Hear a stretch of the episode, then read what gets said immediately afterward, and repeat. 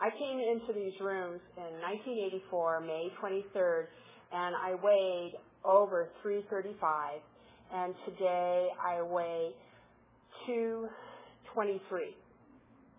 So that's a miracle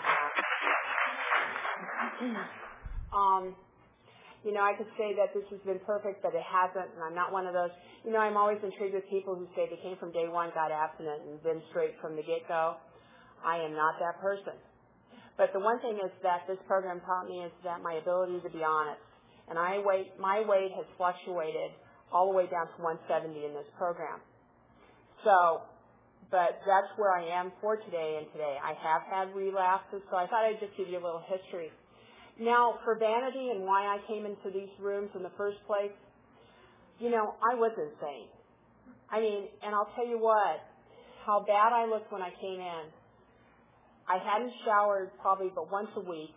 I had a three month old baby, so I was breastfeeding, so I'm sure I wasn't. My hair was oily, and the only thing I could fit into was a size 26 blouse and maternity pants that um, that were pretty darn tight.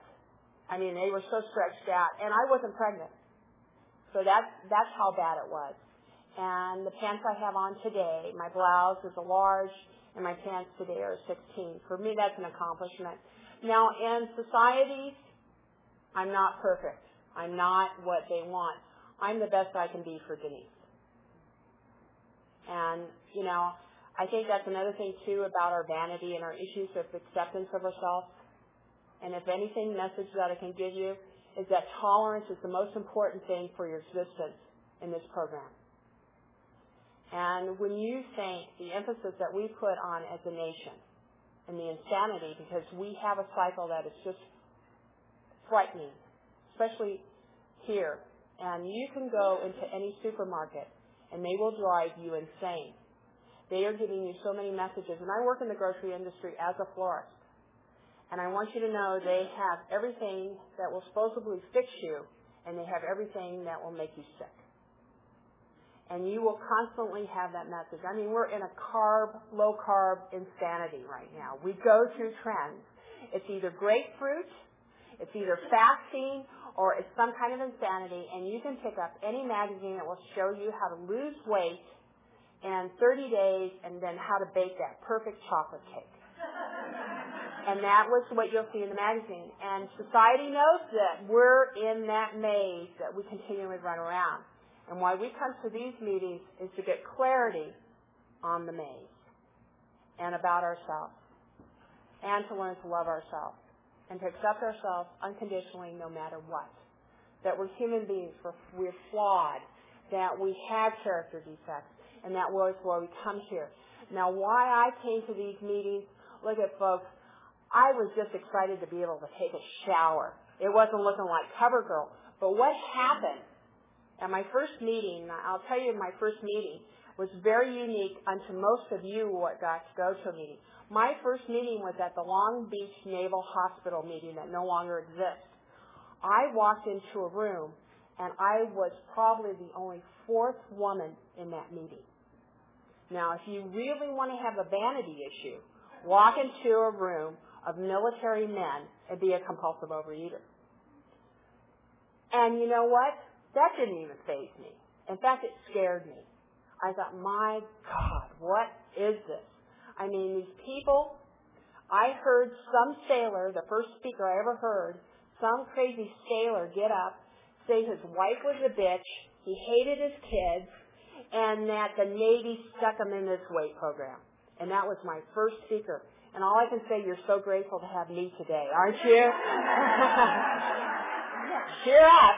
You don't know how bad it can be out there. That was my first message in this program. And do you know what happened? Somebody followed me outside of that hospital room. It was this big galoot of a sailor. He didn't have any front teeth. And he chased after me out by the elevator. And he, he said, because I wasn't going to do the Lord's Prayer with you. It was bad enough I heard this guy complaining about his wife you wanted to be a religious cult, and I was ready to go to Weight Watchers after this. You know, I mean, I headed out that hospital as fast as I could, and they have the slowest, you know, government facilities have the slowest elevators known to mankind. What happens? That elevator never came. This guy came barreling out. I mean, he blocked out the light of the door. He was gross. He had this t-shirt rolled up with the cigarettes in it, and he had these thongs and the hairiest arms and legs. His thongs were worn out, and he's talking at me, and he goes, "You forgot something, lady. You forgot something." And I'm leaning up against the door, and I go, and he comes in closer and closer and closer, and he closes in, and he goes, "You forgot the most important thing you get here is your hug."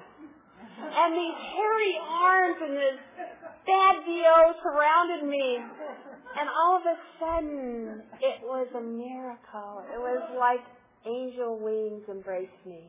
And he said, you know, you never leave without your hug. And it was no longer an issue of vanity. But let me tell you where vanity came in. I became an abstinent overnight. I lost like a hundred pounds in two minutes. I sponsored a thousand people, and I went insane with this program. And I got up here and said, I will never lose my abstinence. Oh my, was I, what a gal, what a gal, what a, well let me tell you, that was vanity. I had no humility, and that's where my vanity really came through. Because I had never been able to get in a size 16 or even a size 14. And I was buying clothes, and I was flirtatious, and I was out there nuts insane. And guess what? I lost it. And I had to lose it a couple of times. And I had to lose it a couple more times. And then I finally figured it out. It's not good looks, folks, that we're here for. It's the fact that we need to live and enjoy life. And that's what we're really about. We, we're missing life. And you know what? The best beauty treatment you can give yourself. You can go get facials. You can dye your hair 20 different colors. You can change all the outside you want. It's your soul that comes through and it comes through in your eyes. And when I'm abstinent, I'm at my finest. And I look the best I look when I'm on this path of recovery. And nothing can knock me down. Nothing can drag me down. And that's when I look my best and I can put all the mascara on I want and all the lipstick I want, and your soul still comes through your heart, your face. And our faces are the mirrors. And we wear our recovery. And I'll tell you what, you can see recovery in people's faces and their actions and stuff like that. Now, I'm not telling you that life's not going to get you down. I have a father that's dying of cancer, and this has been going on for two years, and I have watched him almost six times expire. And I think my God, if I didn't have this program, I would be in the refrigerator and just going to town. And it's no longer an issue of vanity. It is an issue of sanity.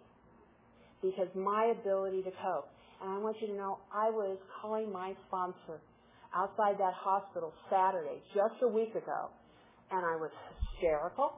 I was crying. And I was yelling to her in the phone, I want the guy dead. And she said, you know, thank God we have this program because you sure can't admit it to the general public that you want your dad to choke. And she said, thank God we have this program where we can be honest with each other. And that's where we go to show how incredibly either we're tired and we're sick of it or we're frustrated and we do our 10th step and we do our fourth step. And this is where this all evolves. And this is where this comes from. You know, so, I mean, to me, the best treatment you can ever give yourself. The best beauty treatment you can ever give yourself. Because I'll tell you what, I got so excited about coming to this party that I started glowing. And I got a girlfriend that I dragged to these things for the last five years. And she said, as soon as you hit the door me, she says, you light up like a Christmas tree. And I do because I get to see my family. I get to see you and I get to hug you and there's people year after year that I see and I love and we bonded and we go through this life together knowing that we have a cause and a disease that we share. And this disease will kill us and define us. And I'll tell you what, when the federal government now says we're a hot topic, you know somebody's paying attention now. And we have the biggest group of senior citizens that are going to ever hit this country. And I'm on the crust. I'm right there. And if I don't start taking care of this weight, and they say obesity is one of the serious things that elderly people can have.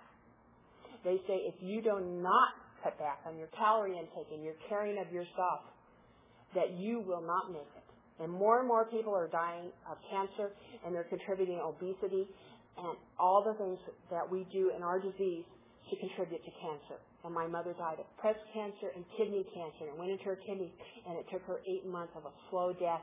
And my father was obese, a diabetic, bad heart, and he is suffering tremendously because of this disease. We have a choice to get better and it's not looking good. I mean, we love to look good. I mean, who doesn't? I mean, when people see you, oh my God, you look so great, you lost weight, yada, yada, yada, yada. You know, we love that, you know, because you feel like a winner, right? Hey, I'm looking good, da, da, da. But it comes down to the core of us. What really is important is our physical ability. I stand on my job 40 hours a week. Hey, I was on a picket line for five months walking a picket line. And I'm telling you, that was 40 hours a week. And physically, I could have never done that job if I had weighed, I weighed 355. I, it never would have happened. I couldn't have made it. And it was tough just doing it now.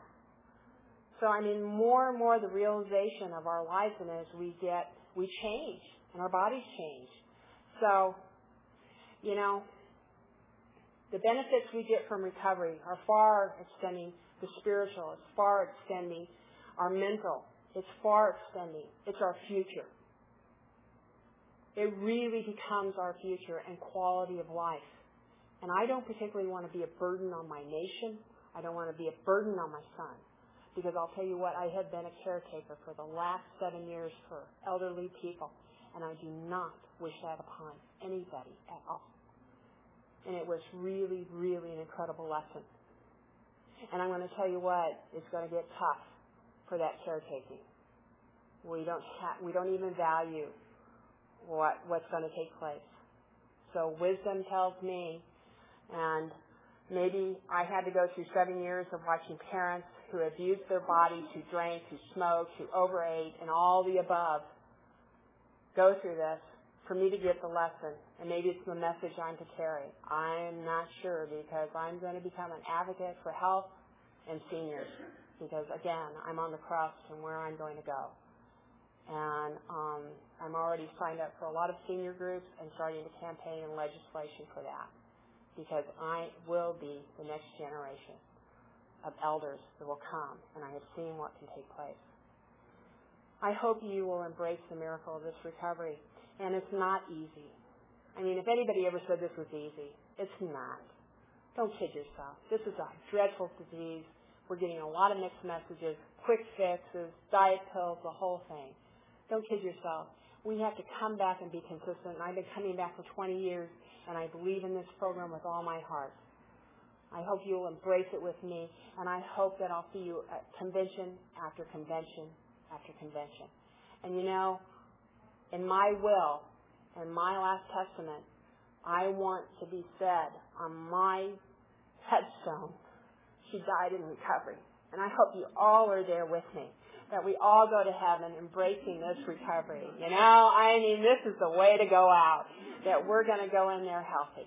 You know what I'm saying? We're going to go out of this earth into our spirits and we're going to be okay. So I know I'm going to see you next year at the convention. And I'm going to see you the following year. And we're going to keep being back here because we have given such a gift and we have to embrace it. And I love all of you and I want you to thank you for all your contribution and service because you attending here and you being a part of this event is an asset to my recovery. And every time we go to a meeting and just participate, you are getting service to my recovery. And we don't ever forget we're a fellowship. And to united, we can deal with this and divided we fall. So I love you, and um, I think I'm done, aren't I? Thanks for yes.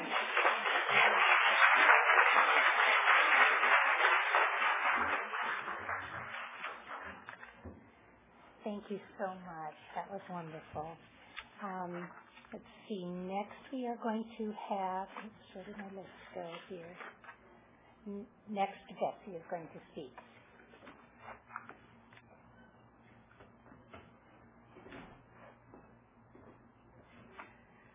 Hi, my name is Betsy. I'm a grateful recovering compulsive overeater. Hi, Betsy. Hi.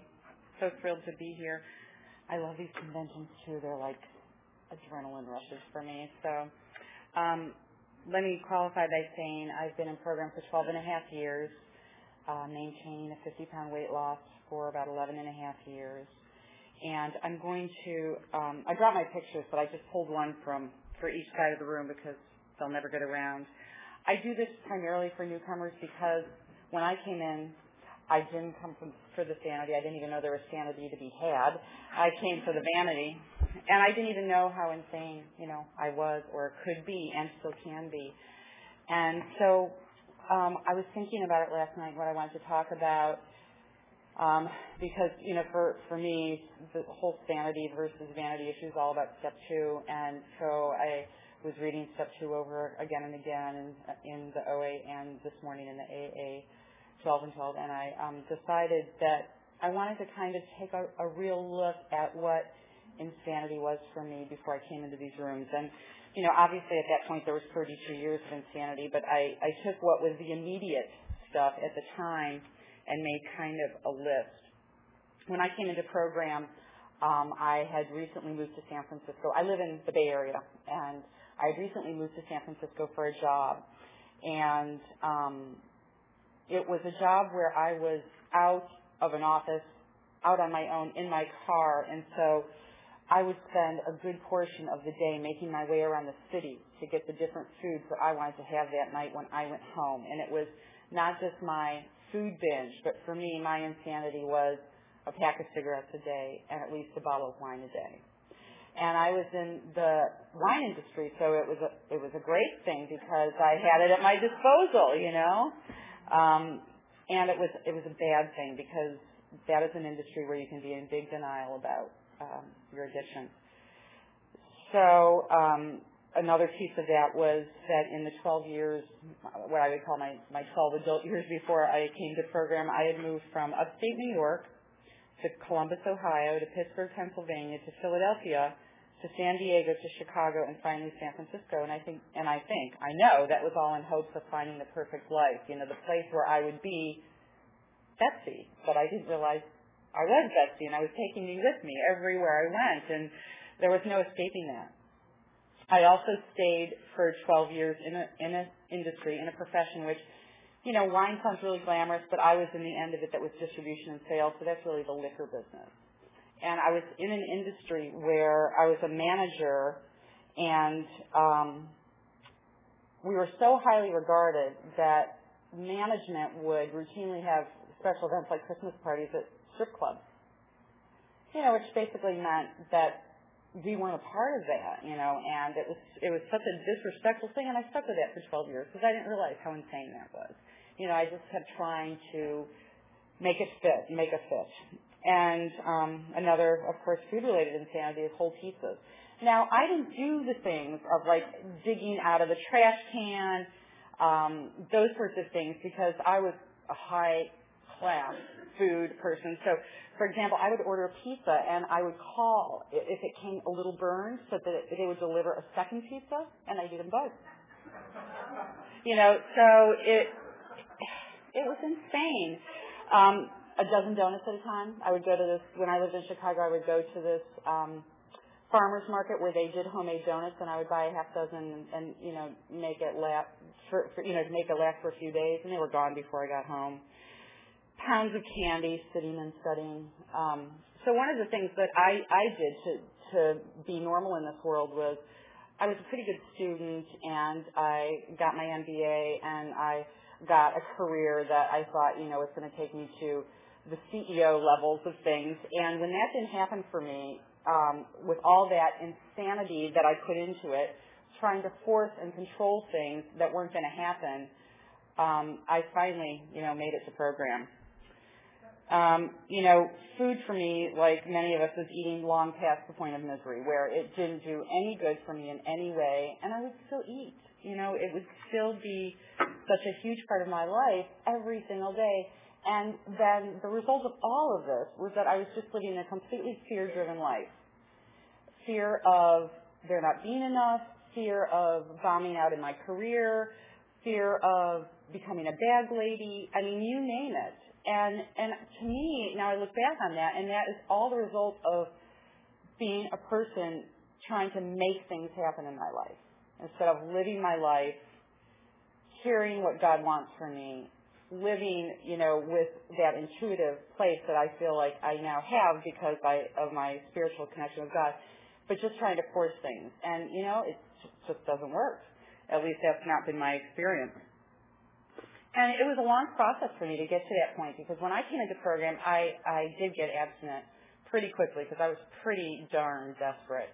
What happened to me at that point was that I had gotten demoted in my job and my boss hired a friend of his to replace me and um, since for me that was the thing that kept me feeling normal, you know, was having this job, um, I just went into utter and total despair. And it brought me to program because I was so desperate. I just really at least wanted to deal with the physical aspects of my life that were out of control. And so so I got a sponsor right away, and she was my sponsor for six years. And I just I, I to this day adore her. We're we're great friends. And um, I just acted as if because I was so desperate. So I did pray and I did meditate and I did get down on my knees and I did things that, you know, formally would not in any way be connected to my real life because, you know, I just was so desperate I needed to do what she said. And then gradually over time, I started to see things change. You know, even in this as if phase, things would be different. And then I would feel like I knew a little bit better what to do and I didn't second guess myself and I didn't wish I retracted something I'd said or something I'd done. And I started to feel more like I was in touch with my intuition again, which was, you know, just God speaking to me and through me and and not ignoring that voice to the extent that I was just trying to make things happen that weren't supposed to happen in my life. And for me, that just utterly meant that I stopped struggling in life. Now, I don't want to make it sound like, you know, I came to program, everything got great, things are wonderful, because that, that hasn't been my story at all, although things are wonderful. But um, in this program, I went through a very, well, continue to off and on, go through a very um, deep depression, which lasted for about three years without help. And it was actually in these rooms that someone came up to me, and she happened to be a doctor, and she said, you have to get help. You know, it doesn't matter how hard you work your program. What's going on with you is not going to be fixed by that. And that to me was like permission to do something about my depression because it was so debilitating that um, I didn't know what to do. And it was also, fortunately for me, the time that I felt most connected with God because again, I was so desperate that the things that were most important to me and all I could do basically to get through the day was to stay abstinent and to practice my spiritual practice on a daily basis. And if I did that, it was an accomplishment. And and get my ass to work, which I did. Um, but it was a horribly debilitating time for me. And you know, and through through the whole time I've been in program, I've lost. You know, I've had friends die, um, lost jobs, all those things that normal people go through. But having the tools of this program to to work with in that context made an amazing difference, difference and those things for me did not seem out of my control. And I know a lot of people in the Bay Area do know a lot about my story, but there's some parts of it that I like to tell because um, to me they are the miracles in my life right now. And one of them was when I got abstinent and I had done my quote unquote work in program and therapy and all of those things, I really wanted to be married. I thought that it was my um, time. You know, I was ready. I'd done my work. I thought I, you know, 32, and it just wasn't happening for me. And I did it all. You know, I did the Match.com, the single, um, you know, Sierra singles, uh, you name it. I, I did it, and it was, um, and it was hard, and a lot of times it was demoralizing, and it was frustrating. And um, I pretty much came to peace by my 40th birthday that it wasn't going to happen for me, and I wasn't going to have children. And by my 40th birthday, I had this huge bash, and it was fine with me. and that was great because at that time I owned my own place in San Francisco, which is a pretty big deal. But the way I had to do it was to buy it with another person. It's called a tenancy in common, where you you buy a property together and you're on the same loan, and it can be a pretty scary thing because you may do it with someone you don't know. And I didn't know this, these people. Our realtors hooked us up, and it was this um, lovely gay couple. And about three months after we moved into our house, which was two flats, they broke up and they decided they wanted out of the situation. And again, this is like the height of my depression. I couldn't see my way out of this. I was convinced I was going to be bankrupt, homeless, you name it. And um, and because they were in a nasty space with one another, the mojo in our house was bad news, and it was, you know, it was rubbing off on me, and I was starting to act that way because I was so, I was getting into that fear mode, and I remember sitting at my desk one day, and it just um, sort of came upon me that I was going to be okay. And it was it was a matter it was an ability to let go that I could never have forced, I could never have created, but it just came. And that's of course the thing that happens with being able to surrender is, you know, it just comes when it's time if I do the footwork. And so I remember one day just knowing this and knowing that I wasn't to, you know, go head to head with them on things because it wasn't to get me anywhere, and I was just to, you know, keep my side of the street clean. So I did. And um, so shortly after that, the person who ended up buying their share of the house was this wonderful woman who was about my age. So we had the same sort of goals and love of the house, and it was a great fit. And um, as it turns out, I met her brother, and um, a year and a half later, we got married. And so, you know, it just comes like in the, the oddest way. So at age 41, I got married for the first time. He was 39. He got married for the first time. And for me, again, it was like, oh, this man is the, the dream of my life.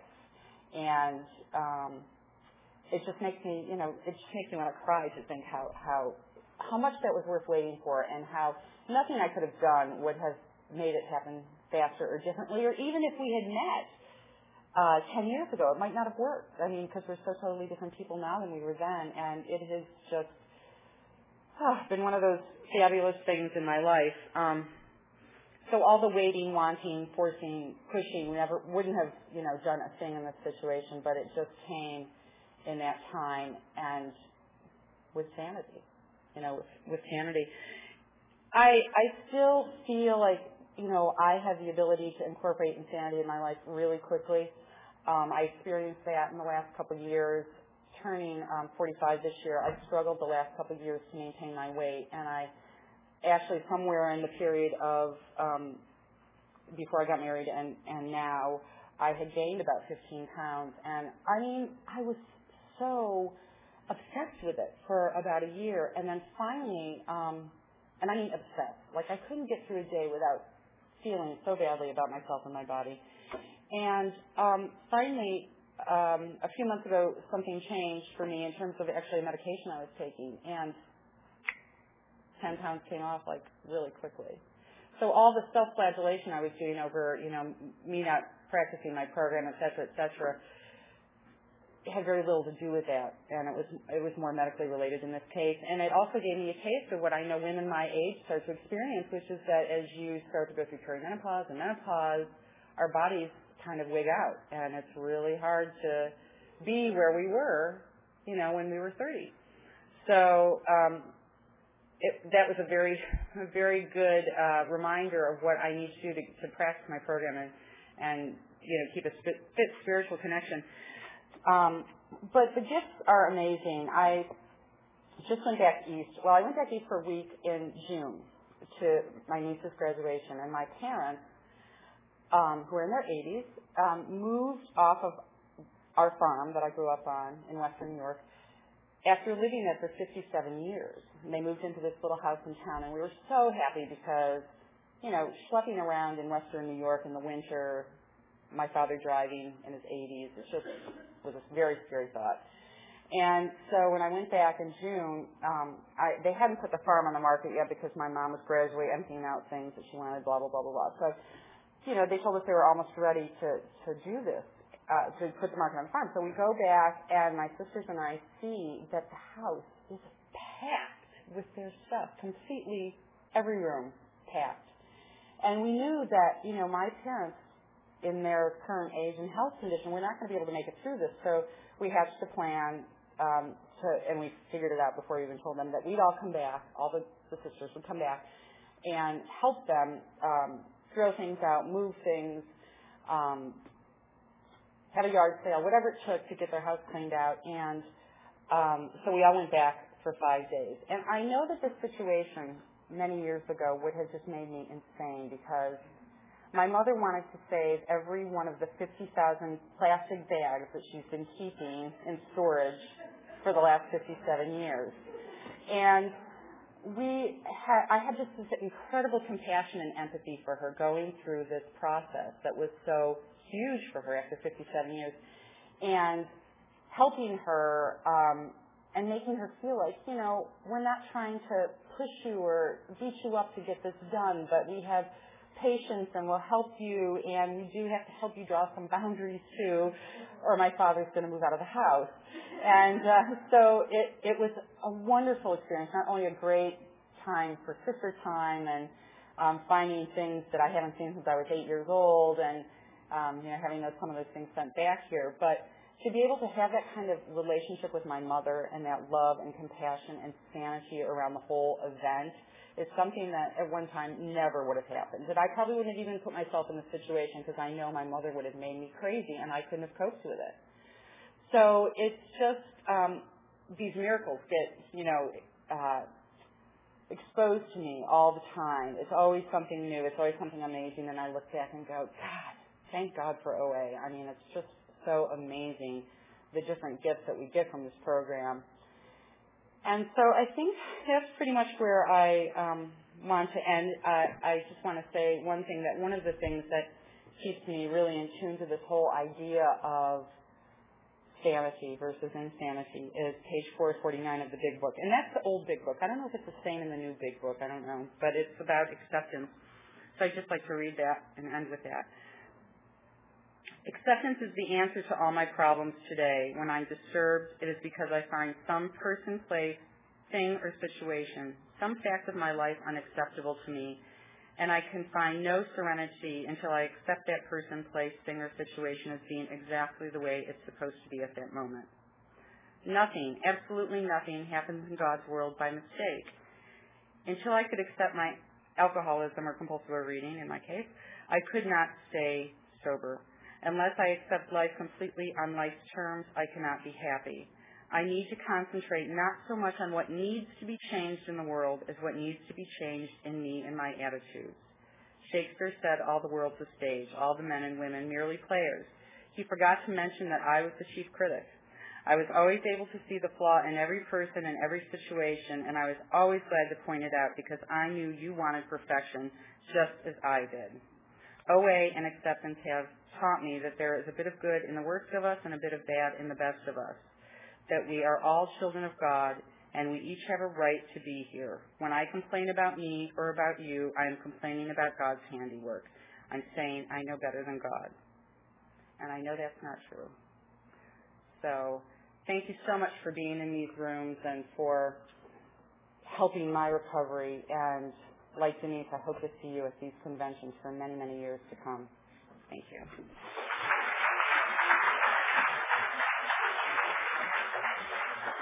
Thank you, Betsy. And now please welcome Louis.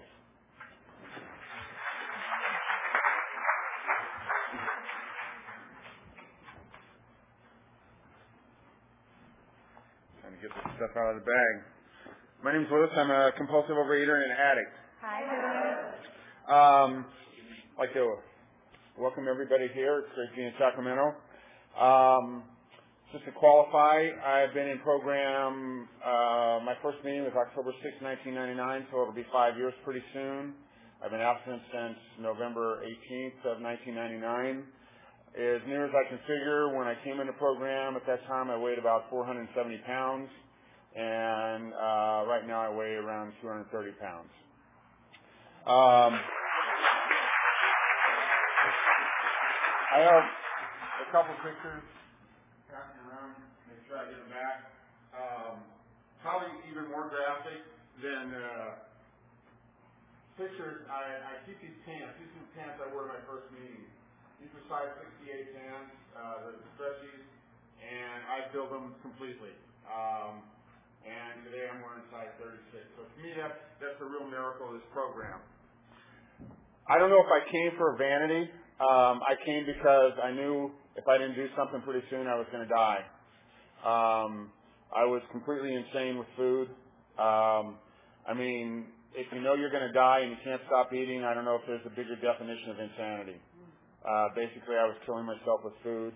I was also um, up to about I don't know a year before I came. I was also a hardcore speed addict. I'd been speed pretty much every day for the 12 years before that. So the idea of a, a 400 pound speed addict, um, you know. Uh, so um, I went to my first meeting that night. You know how I got that way. I don't think it's real important. Uh, I, I was an addict. I don't know whether I was born that way or something happened, uh, but whatever it was, uh, I'm, I'm definitely an addict. Um, I went to my first meeting that night, and um, there were a lot of things I heard that uh, really helped me. I heard about people that lost a lot of weight and kept it off. I heard people talking about sanity around food. And when I talk about being insane around food, it wasn't just that I couldn't stop eating. Um, I just felt like I was in a in a total war with food all the time. Um, if I wasn't eating, I was thinking about eating, what I was going to eat next. I was thinking about not eating. I was thinking about how bad I felt after eating. And so my whole life revolved around food. It, you know, it didn't matter if I was eating at the time or not. It, my life was just centered around food. And I heard people talking about being relieved of that. I also heard a bunch of stuff I didn't like, uh, stuff that uh, made me insane too, stuff about God and spirituality and um, as I like to say, I was uh, I, I was a firm believer in Marx at the time, and uh, what he said about religion being the opiate of the masses. And since I was an, also a drug addict and much more interested in the opium, uh, I didn't want too much to do with God. Um, the thing that happened after that meeting that may have saved my life. Well, I think there's two things. First of all, if if I was 469 pounds when I walked in that meeting and I heard all this stuff about God, I may have walked out. But I was completely hopeless. I had nowhere else to go my choices were to stay in that meeting or to die. And um, after that meeting, um, two people came up to me, and um, it was kind of the reverse scenario. I was the big 400-pound hairy guy, and this small little woman came up and asked if she could give me a hug. And um, you know that person and and one other person that night asked if they could give me a hug they may have saved my life because I was so isolated at that point. I had no grip on reality at all. Um, I started therapy about a year before that, and sometimes I'd skip the therapy appointment because I was too depressed. And when I did that, sometimes the only person I would see for a couple of weeks would be the pizza delivery guy and the Chinese food delivery guy. I wouldn't leave the house, I wouldn't shower, I wouldn't do anything except go to the door to get the food I'd ordered. Now, the pizza guy and the Chinese food guy, they don't give out too many hugs. Um, but that night, those two people reaching out to me. So, you know, if you're new in this program, um, there's so much love and acceptance and strength and courage here that um, I, I believe if people stay, they can catch this recovery. Um, it's just going to happen. It's like a virus. Um, it's going to happen sometimes whether you want it or not. I certainly didn't come for the things I've received. If you would have asked me five years ago if I wanted the life I have today, I would have responded with a strong hell no. I couldn't even imagine the life I have today. Um, you know, when I when I lost the weight and I lost it pretty fast in about 19 or 20 months, um, it uh, I I was totally unprepared to go back out in the world. I tried I tried doing jobs and things like that, and I couldn't. And what I found out was that um, besides being a food addict and drug addict, I'm a fear addict. And I, I have a quote. This little book is uh, The Best of Bill. Uh, some writings he did on fear, love, uh, faith, and stuff like that. And, and he quotes, um, kind of paraphrases uh, Carl Jung on the idea of fear. Um, he says, uh, Jung said that um, any person who has reached 40 years of age and still has no means of comprehending, comprehending who he is, where he is, or where he is going next, cannot avoid becoming neurotic to some degree or another. Uh, this is true whether it's the youthful drive for sex, material security, place society have been satisfied or not satisfied. And he goes on to say, when the benign doctor said, becoming neurotic, he might as well just have said become fear-ridden. And for me, that's what I was. I, I still am. I am a fear-ridden person. Um, when um, the third step prayer, we talk about relieving, asking God to relieve us of the bondage of self. That's what I'm asking for. I'm asked being relieved of my fear. That's what my self bondage is, is a place of incredible fear. In that place of fear, I became, I become frozen. I become detached. I become isolated. I become unable to help myself. I become destructive to myself.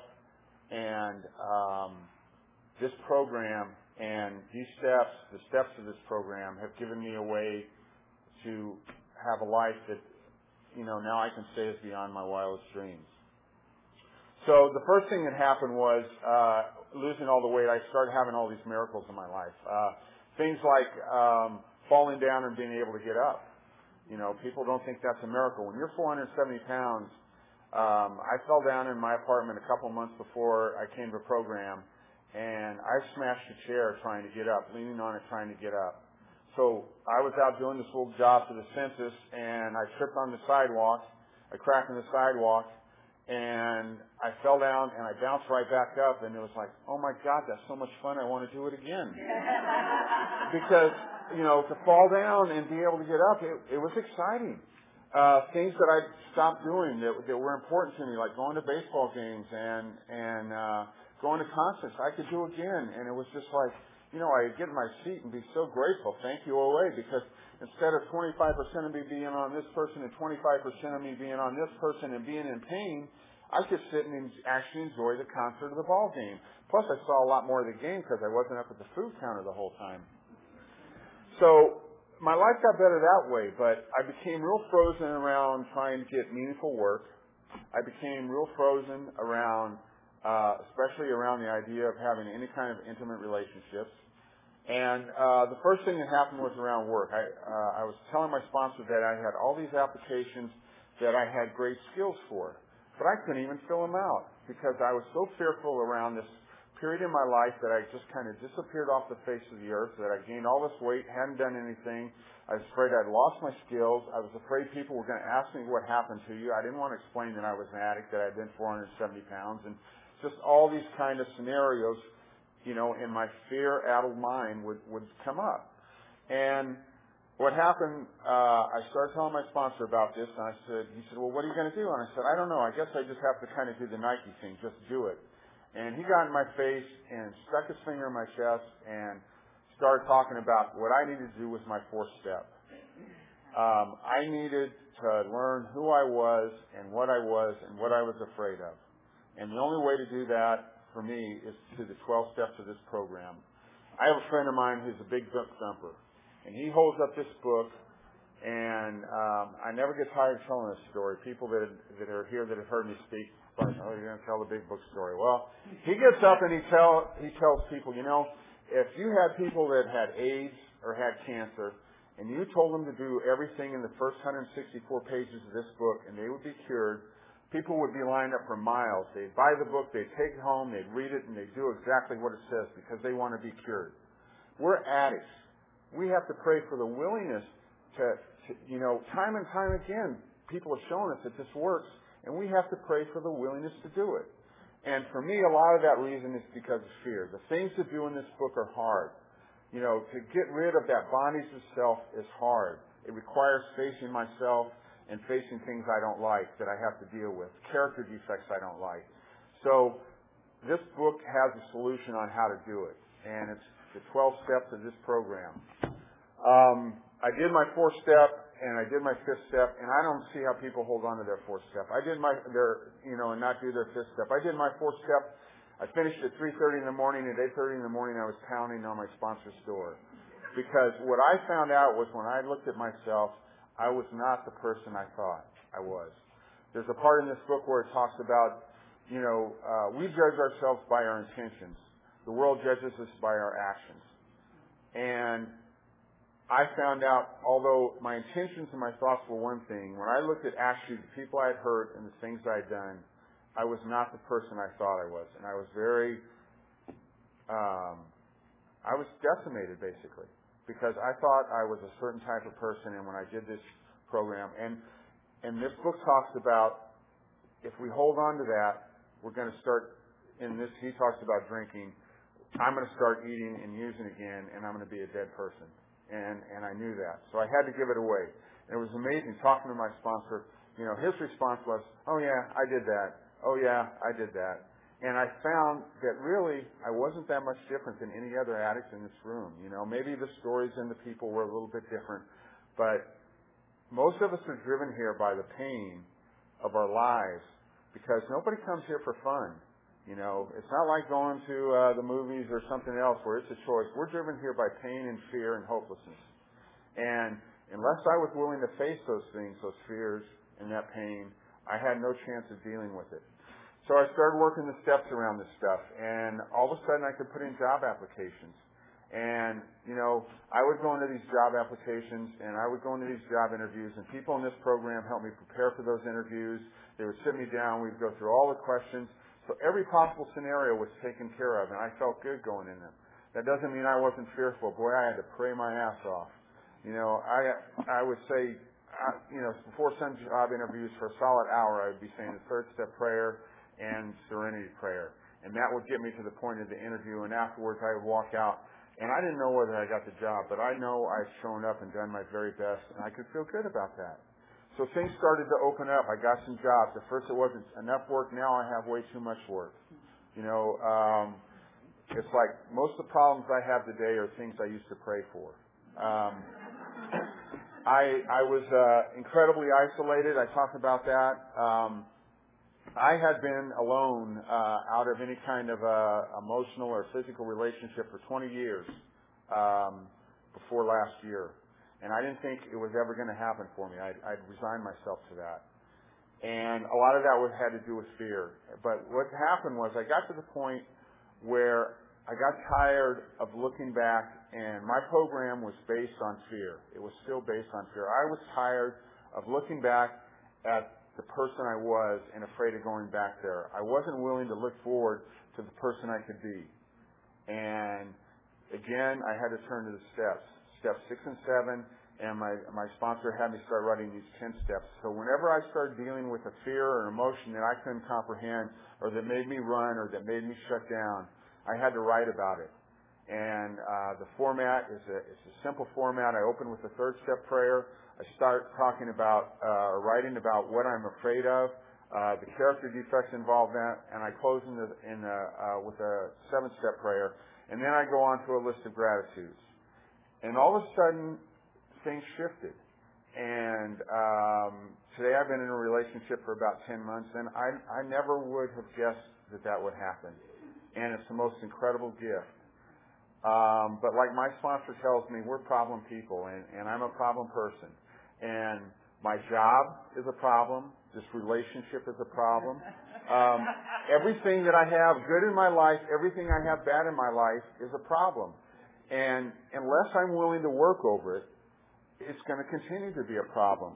Uh, Bill Wilson said it again in the big book. They talk about, um,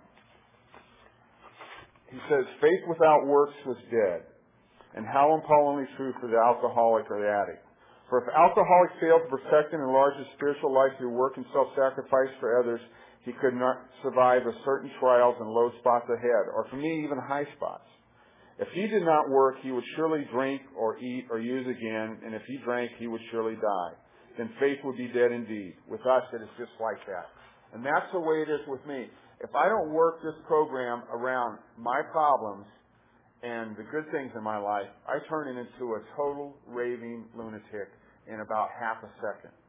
Everything can go be going along fine. I, uh, I've, I, last year I started working on my dream job, and um, you know, I, opportunity after opportunity is coming up. And I have to work this program around those opportunities because some of those things I haven't done before and they're challenging. And I get afraid of doing it. I'm afraid I won't be able to do it good enough. I'm afraid I'm not good enough for this job, that I don't have the skills, that I can't do it. And I get afraid to show up. And unless I work my program and start writing on these 10 steps, unless I start writing and asking help from my higher power, uh, I'm hopeless before those fears. And I can't move. And once again, I become this insane person. And pretty soon, the only place left for me to go is back to the person I was when I first walked into these rooms. And I can't go back there because I know I'll die. And I don't want to die. I have too much to live for now.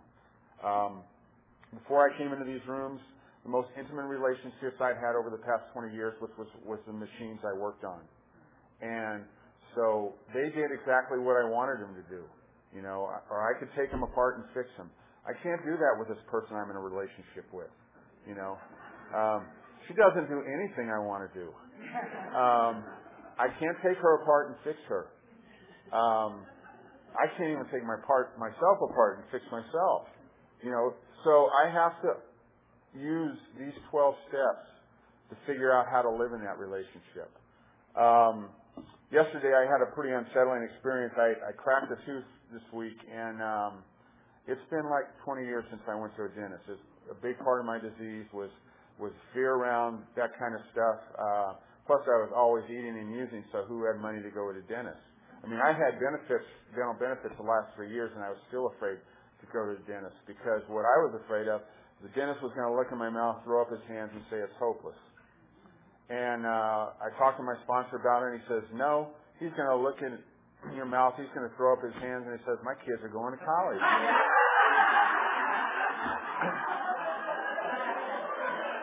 that wasn't exactly the most reassuring thing he said, but so I went in there and um, you know, it was like serenity prayer after serenity prayer sitting there and it was nice. They had ESPN up on the the television and stuff and and he looked in my mouth and um it was not good. And my response was to go into that place of self-bondage. As I sat there, I beat myself up for the last 20 years. I became fearful, you know, just every, the worst possible scenario on everything came to my mind. And, um, the, the person I'm in a relationship with had, had gone with me, uh, you know, to support me and, and I came out of that room and she looked in my face and, you know, it was not good. So my response was to go to a meeting. And I heard, um, when I went to that meeting, I heard a woman talk about being raped, and after that rape, sitting in a police car, being grateful that she hadn't been hurt, that, you know, that the person had been caught, that, um, just having gratitude for surviving something like that. And all of a sudden, my insanity turned around. And gratitude to me is such an important part of keeping sane because I have so much that I've been given in this life by the people in this program, by my higher power, that for me to become despondent, to become fearful over the fact that I'm going to have to have some serious dental work, you know, I look at the fact that right now, because of this program and the way my life is, I can afford it.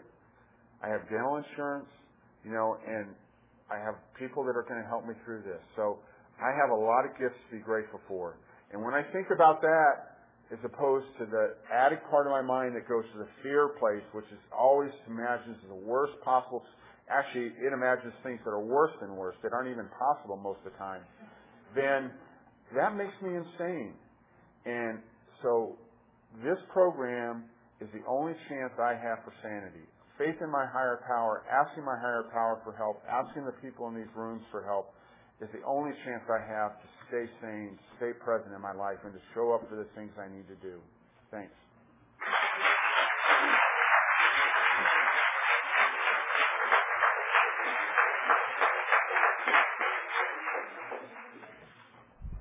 Thank you all so much. Uh, let's give a big thank you to Louis, Denise, and Becky.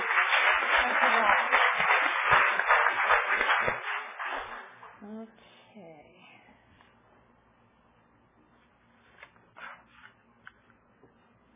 The meeting is now open for three-minute pitches. Please limit your sharing to three minutes and confine your share to your experience, strength, and hope on the topic discussed today. Also, participants must sign the tape release form. Please sign up before your pitch. And we will end this session at uh, 11:15. Okay, who would like to be first? Please line up over here, and the sign-up sheet's right here. Just sign up, and you have three minutes. Please.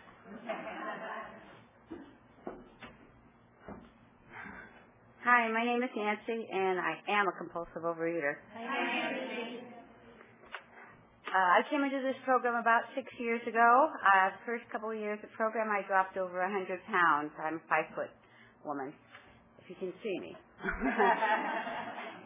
and um, it was pretty easy at that time because I, uh, for whatever reason, I was in such pain and, and, and, and misery, and I was afraid of dying. I was uh, about 54 years old. Both my parents had died at 63, and I thought, well, you know, you know how how how we think, and I just thought, well, you know, I'm not going to live much longer. But I had grandchildren, so for whatever reason, luckily, I got into these rooms and uh, lost my a lot of weight. Uh, I didn't have a goal weight because I didn't know what I was going to weigh, but I lost over 100 pounds. And then, um, for whatever reason, I uh, went into relapse, and I was also in denial. And for the next couple of years, I had a hard time um, having periods of have of abstinence. I didn't wasn't eating uh, off my food plan the whole two two and a half years but there were times where I was uh, abstinent two, three months at a time and, and then not eating. Or, or I would have long lapses between being on my food plan and eating one substance, which for me is, is sugar and, and uh, carbohydrates. And uh, so I would eat and then maybe not eat that substance again for another three, four months. But whatever the reason, I uh, was in relapse for about two and a half years and put on about um, I never did step on the scale until recently, put on about 35 pounds of the uh, over 100 pounds I had lost. And um, so when I talk about, when I, the subject was vanity and then uh, coming for the vanity and, uh, sorry, yes, coming for the vanity and staying for the sanity. Um, I was very vain Ed, when I had lost my weight. I was very grateful. I mean, but I had been, I was in the body of 115 pounds that I had never been since I was a teenager because I had been overweight all my life. So I was very excited about the body that I had been given and ways in which I was living my life for those couple of years of losing the weight. And when when I uh, started to put some weight back on, I was completely insane. I was trying to hide it. I was certainly in denial. And I was not able to face the fact until I was asked to do some service and recognize that no, I cannot do service. I, I'm in, in relapse. And I would come to meetings. I mean, I was still doing, you know, four or five meetings a week, working my program to the best of my ability, not being able to tell complete truth to sponsors, uh, being unwilling to work. So, um, I did come for the vanity to come back, and now I am. I have been absent now for over six months, and I am sane again. Thanks.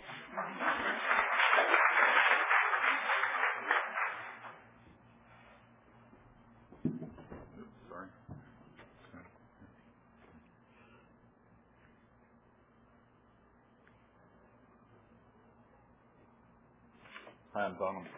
Hi, I'm Don with the Pulse Overeater. Um, I walked back into the rooms of overeaters.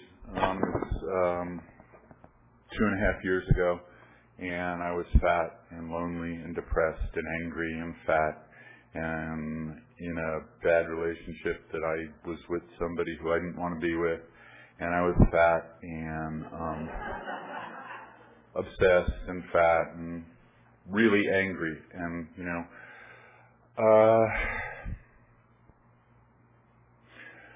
so I had, you know, I'd done OA like 14 years ago and lost my weight and had a few, you know, like six months of good recovery and worked the steps and had a sponsor and, you know, did the whole thing.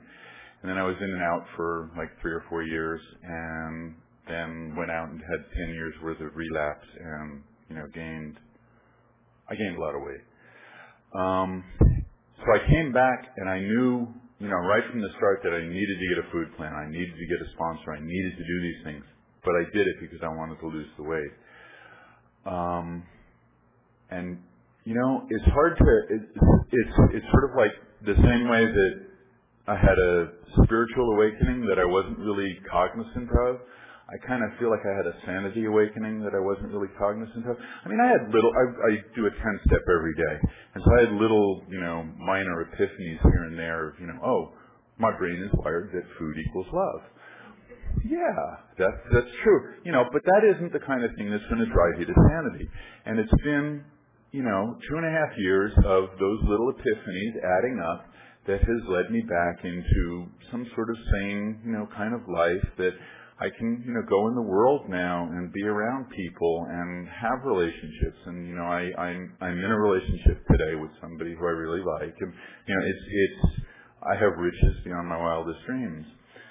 Um, and it's it's it's the it's the you know it's the good stuff of this program, and um, yeah, I want to pitch for that. And you know, I go in the world, and you know, people, um, oh wow, you've lost an awful lot of weight, and I, I guess I'm a little embarrassed about it at times. You know, it's kind of like, yeah, I've dropped a couple, and you know,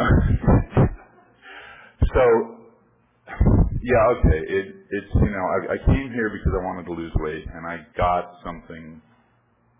I got a life and um, yeah, it's it's it's good. So thanks.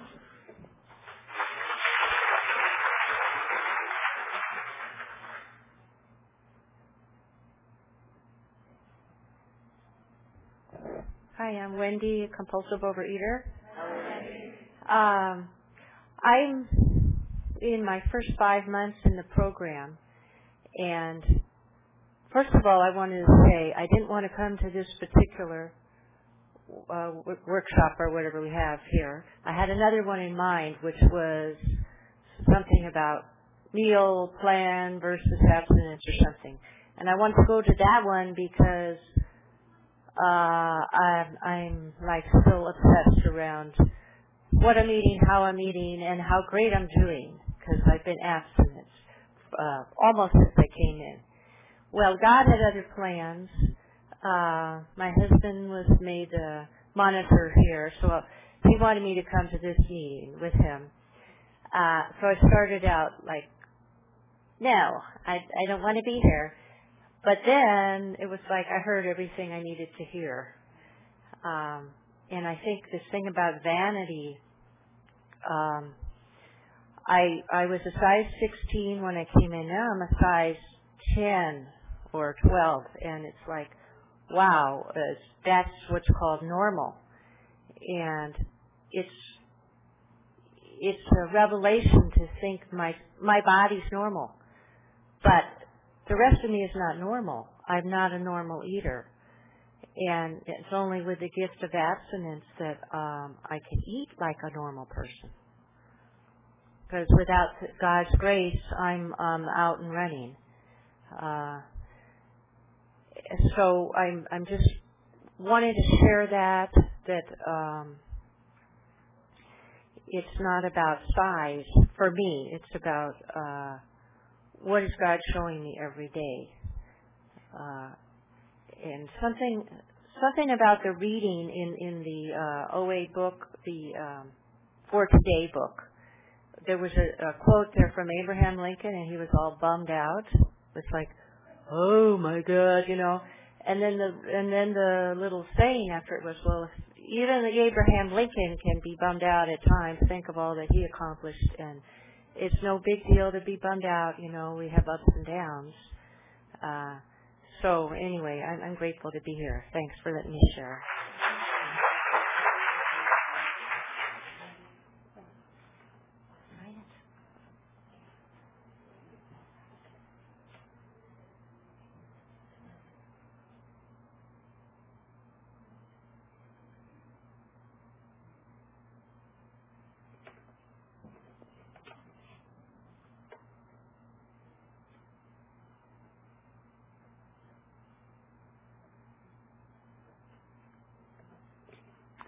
I'm Darcy, compulsive overeater. Hi. Um, thank you, all of you, so much for, for your shares. I got so much out of it, and for everyone else that has shared. Um, this is my first Region 2 convention. I've been in the program um, almost 25 months, and I've been abstinent the whole time. I am one who has so far, thank you God, uh, been struck abstinent from the beginning, and um, and I'm very very grateful for that. I'm down um, 97 pounds from my top weight, and and the issue of of vanity and sanity is is is very very um, you know prominent in my mind because I have spent so many years of my life obese and feeling so unacceptable in this body of mine. And for the last year, I have been a normal size. And that is such a remarkable experience that, that I'm so grateful for. And, you know, not even for the vanity part, but that now I can walk, you know, walk into a room and not feel like I have to hide myself as I'm walking. You know, it's a different, it's a different way of living life. It's a way of living life. And so I am so grateful to be a normal size and to have a body that feels like I can, that's a part of me, I, you know, so it's very, it is kind of confusing for me to sort of sort all this out because I listen to people who have many more years in this program than I who talk about the first few years and yeah, I was doing great and then I had a relapse and I, I thought I, you know, I got full of myself. And there are times when I do get full of myself um, or that I focus more on the physical. But there is such, you know, there is such a, a miraculous feeling. I, I really feel that that having that I feel it sort of at one with my physical body for the first time. I mean, I'm going to be 54 next month.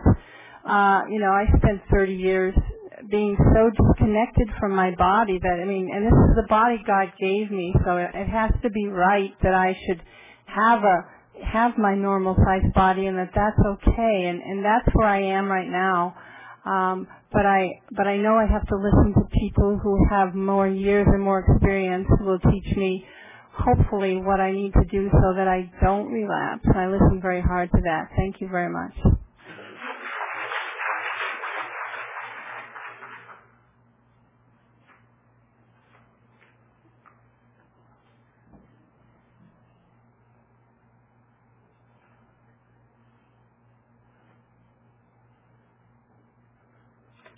Uh, hi, my name's Ariel, and I am a compulsive overeater.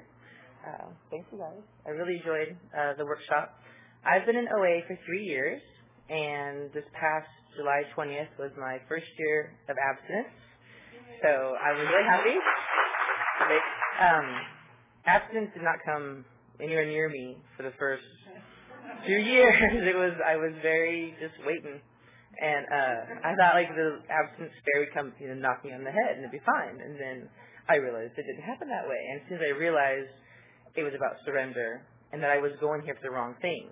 Uh vanity is huge in my family and my friends. It was so about who you look most like in movie stars. I mean that that's who you describe. Well, well if they were in a movie, who would they be?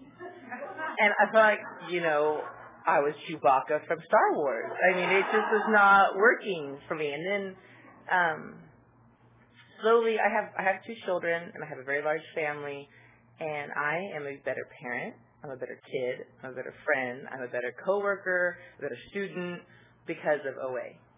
Maybe I look better, but I feel better.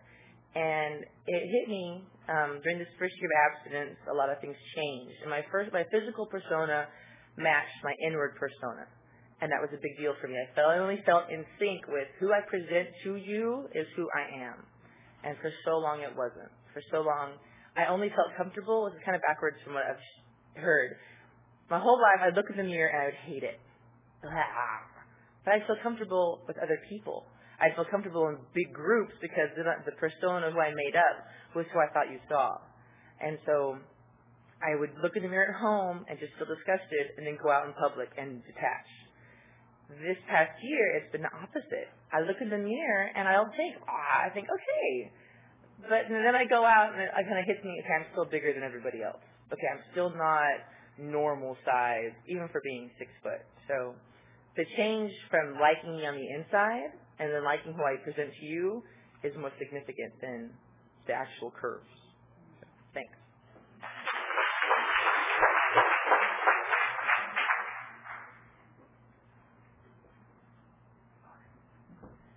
I'm Sue, and I'm a compulsive overeater. And what, why I felt led to come up here is because vanity just about kept me from coming back to program. You know, um, Denise was one of the first speakers I ever heard back in '91 um, in Lomita, and so I always get thrilled to see people I know. um, but uh, you know, I came in in '91, and between '94 and '99, I lost and maintained a hundred pound weight loss, and then I got pregnant, and I had two children back to back because I met my husband in OA, you know, and uh, then we both relapsed. And, um, and I had I have two beautiful children today. So I'll say that's one good thing out of that dark out of that darkness. Two beautiful children, but you know I gained 130 pounds. And coming back after, and I was pretty well known in my area. A lot of people knew me. I bet you know. And coming back 130 pounds later was very painful. A lot of people greet you with love, and some don't. Some give you a look like, "What the hell happened to you?" You know. but you know, I got to be honest with you. I thought I would get 80% of those reactions, and I ended up getting like 90% of loving reactions. Thank God you're back. Oh, I'm so glad to see you. Hug, hug, hug. You know, 90% of the reactions I've gotten have been love. And I've been back for a year and a half, and I've relapsed a few times in that time. And at this moment, I've got like 65 days. But, you know, I just thought of the other side of vanity that, you know, and when I lost that 100 pounds, I had vanity then too. Because I used to think I had a really cute butt, and I would look at the mirror and I'd be like, nice butt. and and I remember trying to assume a humble posture. Because it is not cool to look like you think you're all that. Um, so I would get the humble posture and the, you know, the humility look that I've seen other people do. No. But this time I'm here because I want to live. I don't want to die. I'm diabetic. I've got neuropathy in my feet. My doctor's threatened to put me back on insulin. For, and I, I don't want to be on insulin. So I, I'm just here because I want to live. And I love this convention, and I have bumped into a few people that hadn't seen me at this weight, and I've also bumped into a lot of people who have. And it's not about me today. I just am glad to be here with recovering people. It's not about, it's not a show. I just want to be here, and I just want to hear good recovery. So thank you.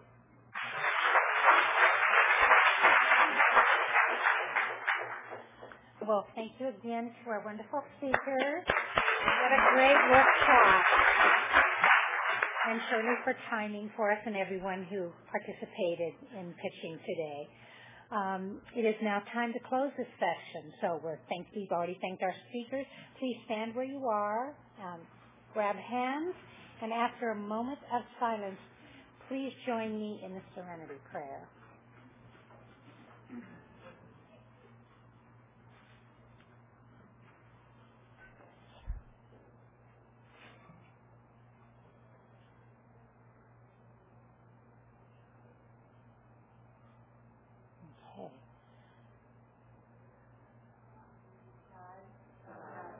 Grant me the serenity to accept the things I cannot change, the courage to change the things I can, and the wisdom to know the difference.